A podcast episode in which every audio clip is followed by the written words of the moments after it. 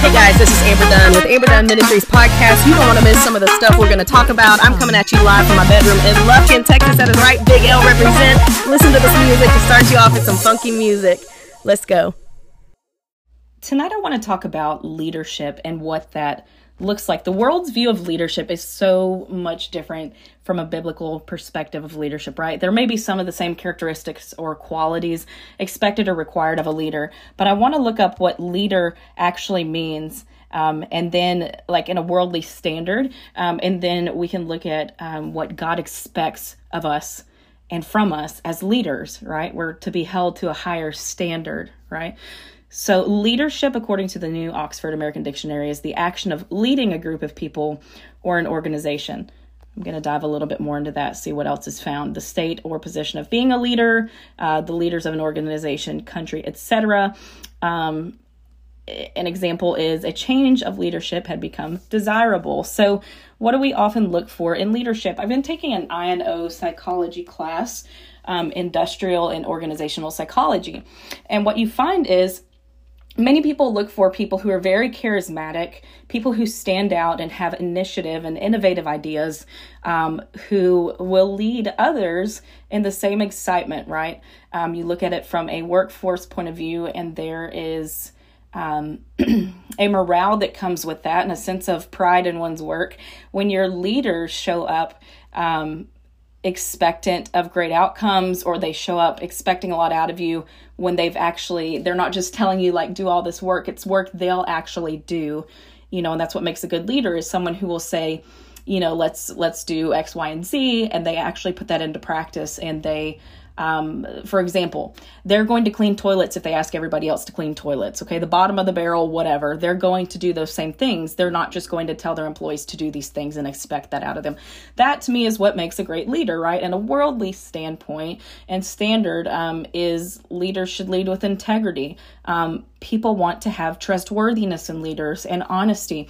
And some of these things are very biblical in nature and will kind of cross over um, in a biblical sense of there's so much trust put in leaders, right? So many people have been hurt by so many church leaders and not just church leaders, church members, whatever it may be.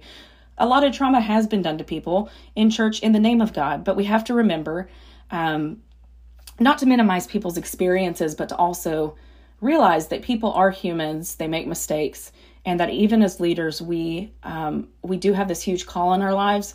Everything we do affects people, whether negatively, negatively or positively. We have to realize people shouldn't be put up on a high pedestal because there's much farther to fall. But also at the same time, we've got to make sure that when something wrong is being done, we call it out for what it is and we don't become complacent, that we call it out in the name of Jesus and cast whatever's being done wrong, especially in cases of abuse or sexual abuse, that it is called out for what the, the wickedness that it is, and then um, that we get law enforcement involved and then do the the godly thing which is to protect the defenseless right? Um, and to protect the voiceless and to stand up for what is right um, trustworthiness is something that people really look up to leaders for and unfortunately as humans we're going to disappoint people and um, as a pastor's kid, I understand that greatly. I've been a youth minister. There have been times in my life where I've disappointed people, not necessarily even in moral issues, but but just not being who they wanted me to be. Some were unrealistic expectations that were set on me um, in youth ministry, and and just a lot of hurt was done even to me. And so people have to understand, even church leaders experience a lot of in the background scenes um, of hurt that we don't always talk about, and uh, so you can get hurt on you know uh, behind the scenes or or just showing up to church and and the thing is is when I walk, I have to remember this all the time. When I walk into a church, it becomes imperfect.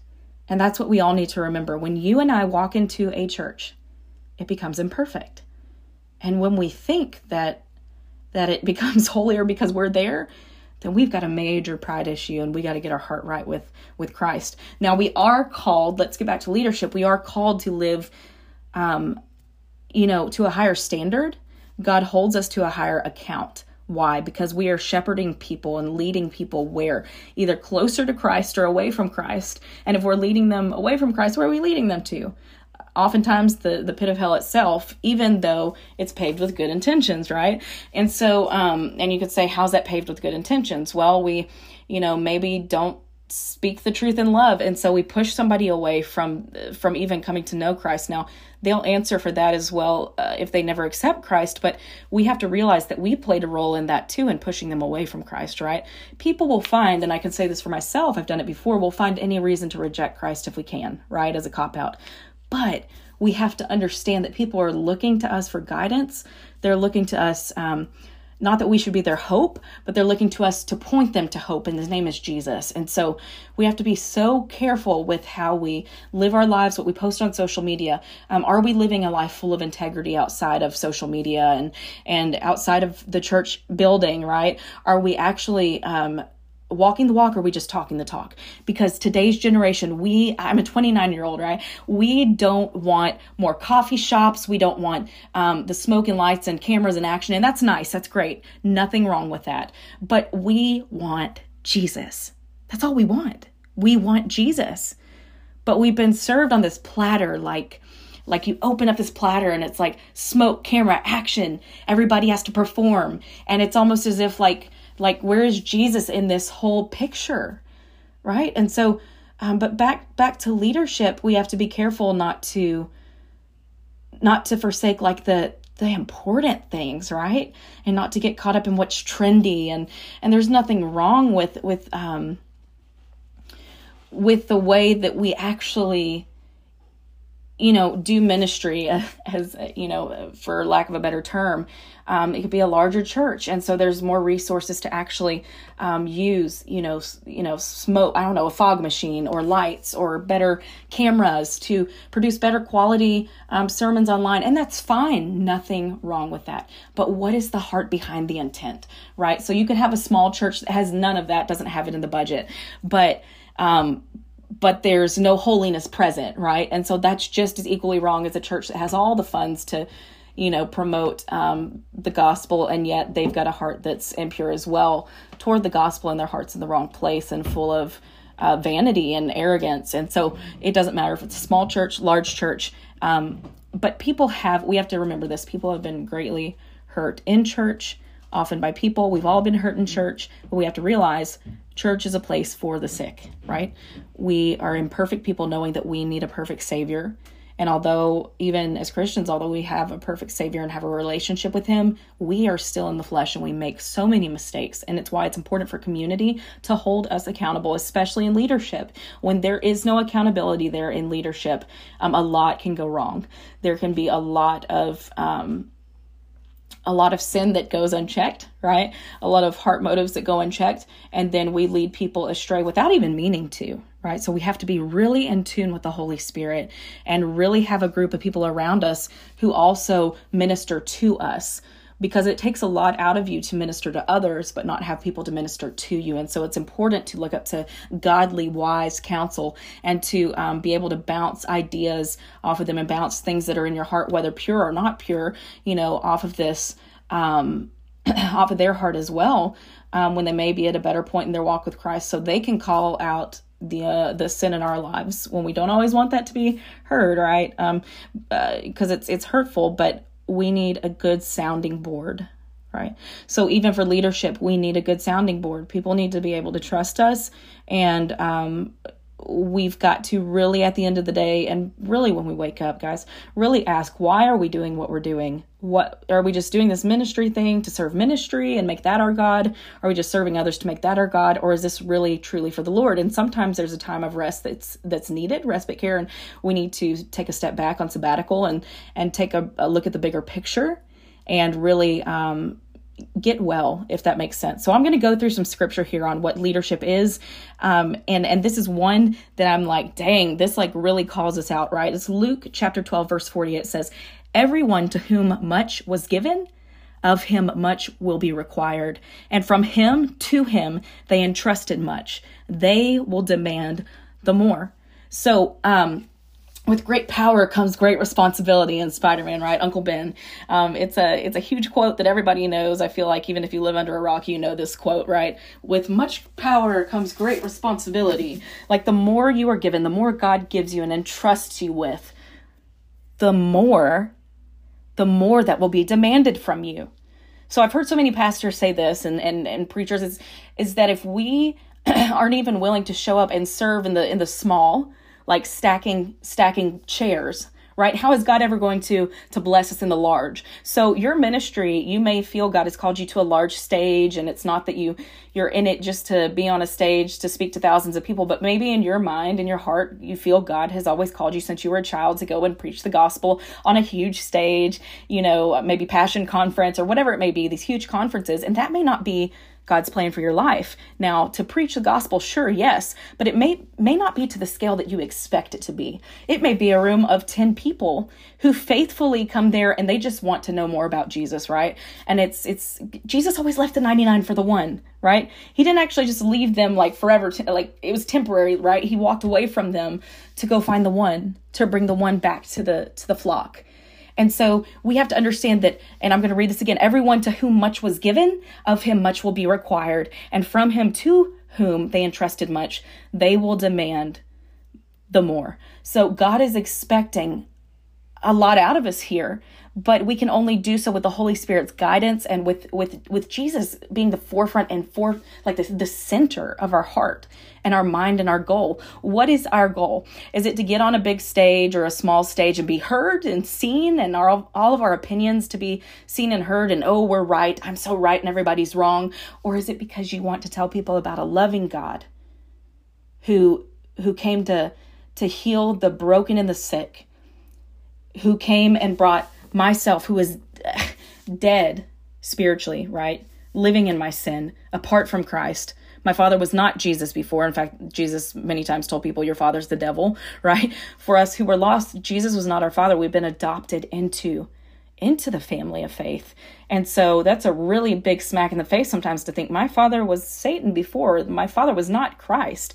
And Jesus adopted me and he, he chose to pursue me and to run after me. And when we really put ourselves in this state of mind and just spiritual thinking and sitting there and going, wow, God actually loves me so much. No matter what I did, like He pursued me with this patience and this grace that sustains.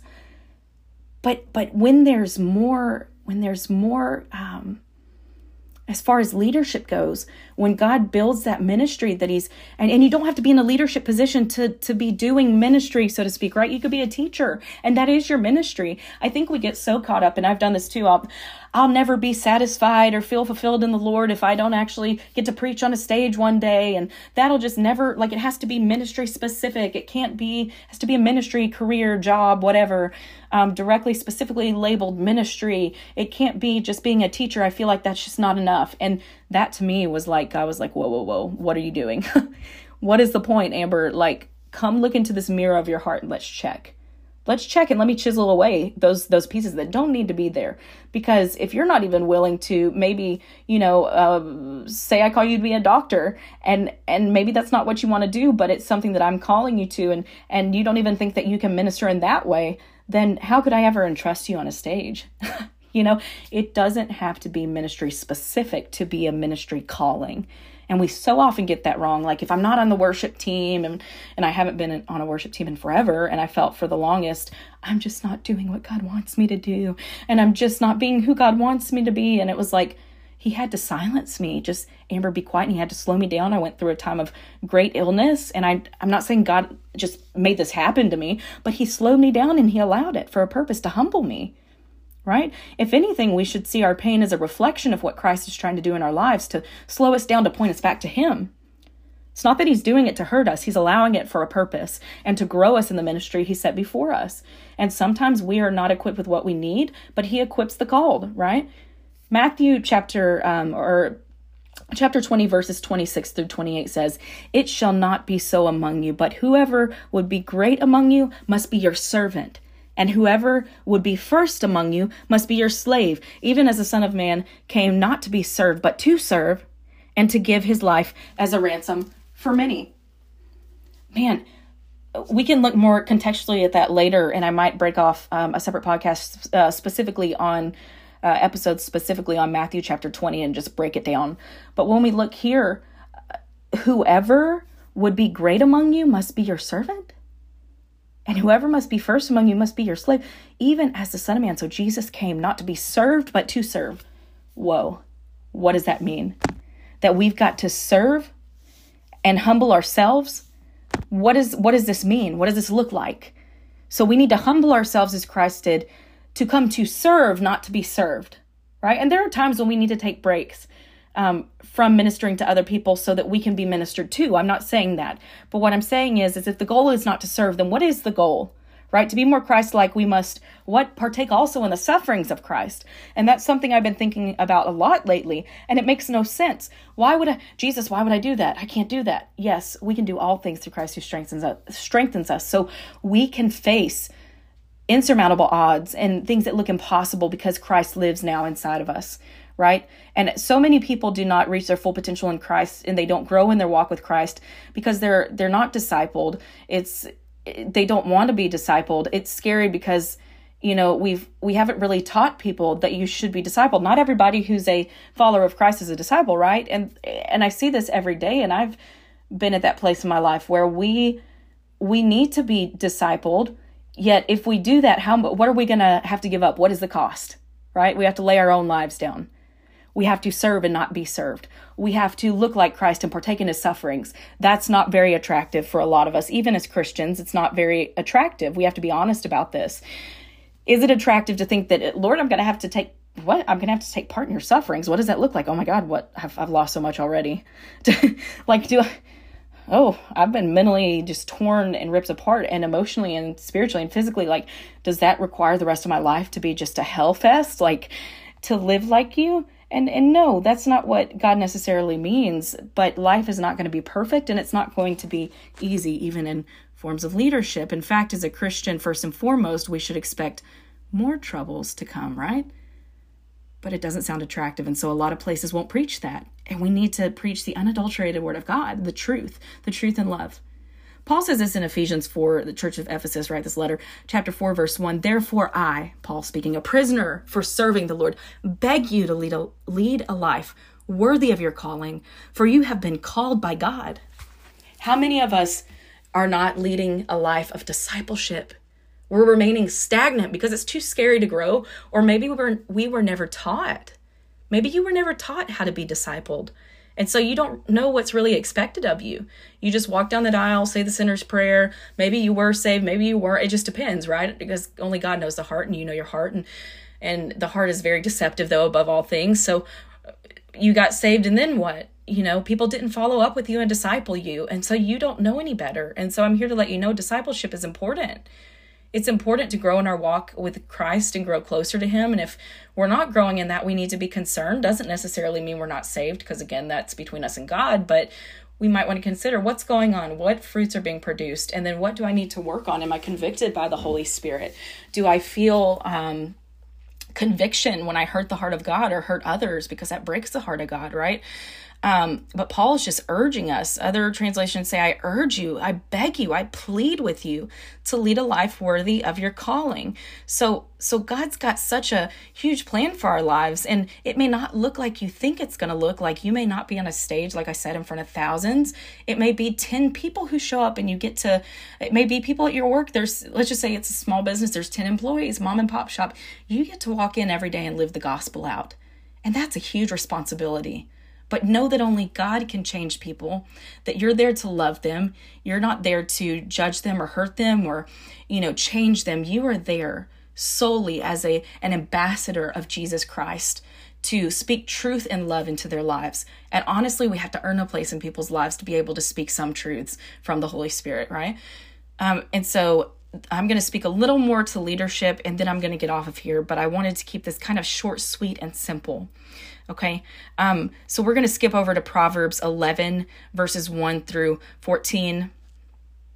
It says this The Lord detests the use of dishonest scales, but he delights in accurate weights. Pride leads to disgrace, but with humility comes wisdom. Honesty guides good people, and dishonesty destroys treacherous people. Riches won't help on the day of judgment but right living can save you from death. The godly are directed by honesty, the wicked fall beneath their load of sin. The godliness of good people rescues them, and the ambition of treacherous people traps them. When the wicked die, their hopes die with them, for they rely on their own feeble strength. The godly are rescued from trouble, and it falls on the wicked instead. With their words, the godless destroy their friends, but knowledge will rescue the righteous. The whole city celebrates when the godly succeed. They shout for joy when the wicked die. Upright citizens are good for a city and make it prosper, but the talk of the wicked tears it apart. It is foolish. It is foolish to belittle one's neighbor. A sensible person, or this wise person, right? A sensible person keeps quiet. A gossip goes around telling secrets, but those who are trustworthy can keep a confidence. Without wise leadership, a nation falls. There is safety and having many advisors. So there we're talking about wise leadership. Who are you getting your leadership from? Are you have you been put in a place of authority and leadership? Has God blessed you with that? Because you've been faithful in the small and now he's blessing you with the, the greater and you're in leadership. Know that it is a serious task. With great power comes great responsibility, right? So um we need to realize this there is there's safety in having many advisors. So you need wise people around you a wise counsel. This is why we look at like deacons in a church or elders right? To come up alongside us and go like this isn't right what you're doing man.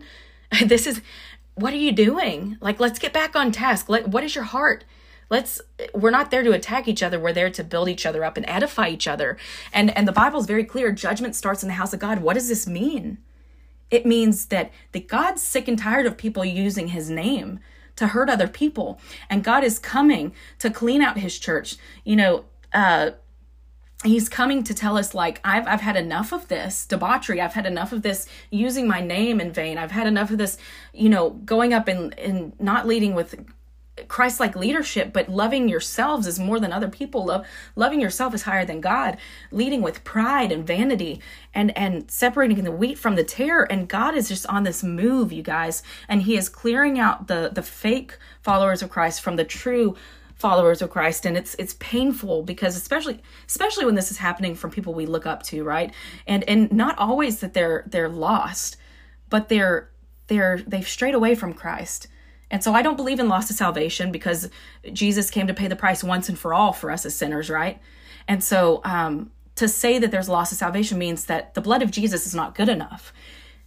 I believe that the blood of Jesus was good enough to cover our sin, past, present, and future. However, we cannot, as Paul says, take advantage of the grace that's been given to us through Christ. So it is it is wise to have godly counsel as leaders, we do need some respite. Sometimes we need to be ministered to as well by wise, godly, solid people in the faith. We all struggle. We all struggle, guys.